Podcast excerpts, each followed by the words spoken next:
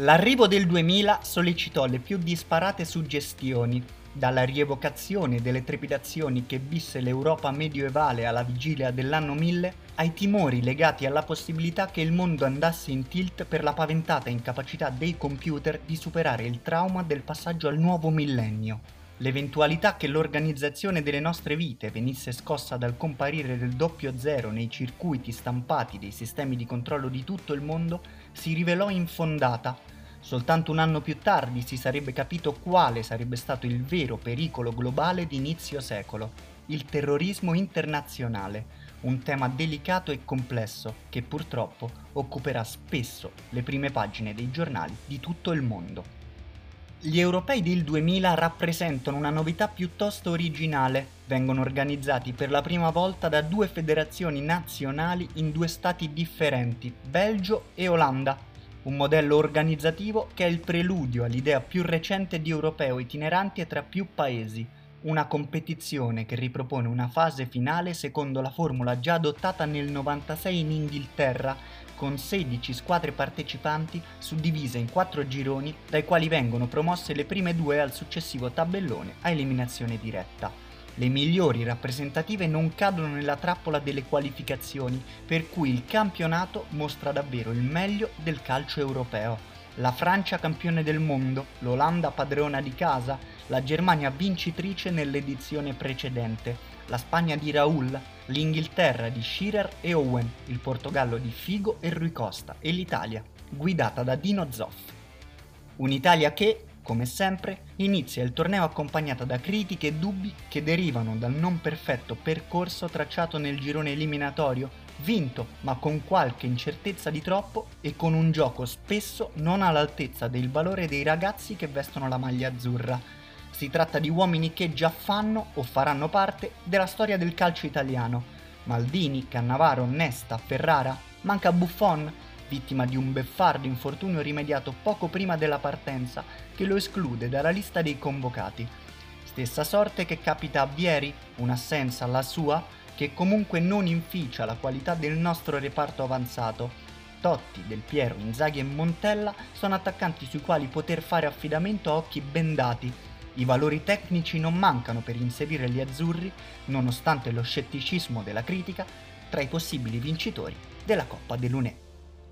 Certamente nel novero delle favorite non rientra la Jugoslavia, ma il suo ritorno, dopo gli anni bui della guerra, è comunque da salutare con soddisfazione. Non si tratta più della squadra di un tempo, quella che sotto il suo nome unitario raccoglieva i migliori calciatori di Serbia, Slovenia, Montenegro, Croazia, Macedonia e Bosnia-Herzegovina.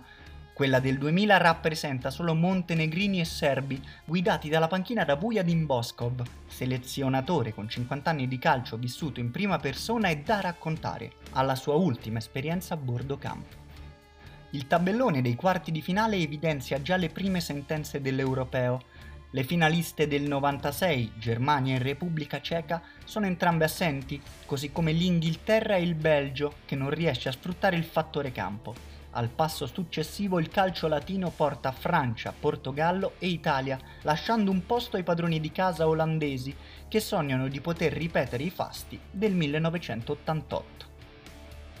Il 29 giugno la marea arancione che accende l'Amsterdam Arena è costretta a ritirarsi dopo aver assistito a una delle partite più incredibili della storia della manifestazione e per certo della nostra nazionale. In 120 minuti succede di tutto, tra pali, espulsioni, rigori sbagliati e le incredibili parate di Toldo, gli azzurri riescono a depotenziare gli olandesi, che collassano definitivamente nella sequenza dei calci di rigore dopo i tempi supplementari, quando il portiere italiano si conferma incredibilmente insuperabile e Francesco Totti entra nel ristretto novero degli indimenticabili, riportando alla ribalta il cucchiaio, reso per la prima volta famoso agli europei da Antonin Panenka nel 1976. Nella finale di Rotterdam l'Italia incontra i campioni del mondo francesi, vittoriosi sul Portogallo grazie al golden goal realizzato su calcio di rigore da Zidane. Per entrambe le selezioni è la seconda finale raggiunta nel campionato europeo. I favori del pronostico sono orientati sui transalpini, anche per via del giorno di riposo aggiuntivo di cui hanno potuto godere rispetto all'Italia, ma quello che si vede in campo non sembra giustificarli. Gli azzurri nella prima frazione di gioco si difendono bene e al decimo minuto del secondo tempo passano in vantaggio con un'azione da manuale. Totti, con un geniale colpo di tacco, elude una doppia marcatura liberando al cross la corrente Pessotto. La parabola a rientrare è perfetta, come l'inserimento in mezzo ai difensori di Del Vecchio, che con un piatto mancino infila in rete da pochi passi. È un gol che rinforza la convinzione e il morale di una squadra che comincia a sentire la fatica sempre più traballante davanti alla propria area, ma tatticamente nelle condizioni migliori per poter pungere in contropiede. Le occasioni capitano a Del Vecchio, che calcia maldestramente fuori, soprattutto a Del Piero, che subentrato a Fiore si trova due volte davanti a Bartes, senza mai trovare la misura giusta per chiudere ogni discorso. Quando tutto sembra pronto per i festeggiamenti, la fortuna che ci aveva preso per mano nella semifinale con l'Olanda ci presenta il conto con gli interessi. Viltord riceve palla in aria, se la porta sul sinistro e scarica verso Toldo quello che sa essere l'ultimo tiro della partita. Il pallone passa tra le gambe di Nesta e scivola sotto il guanto proteso del nostro portiere che nel vederlo schizzare in rete capisce che per l'Italia ormai è finita. Schiacciati più dal peso della fatica che dall'entusiasmo che rinvigorisce i francesi, gli azzurri appaiono ormai storditi. Tocca a Trezeguet, a due minuti dal termine del primo tempo supplementare, mettere la firma al golden goal che chiude l'europeo.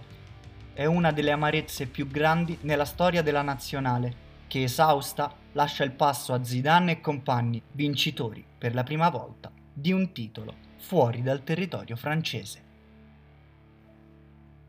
Prossimo appuntamento con la storia degli europei mercoledì 30 giugno su guerrinsportivo.it e sui canali social del Cuoio. Vi racconteremo il miracolo della Grecia nel 2004.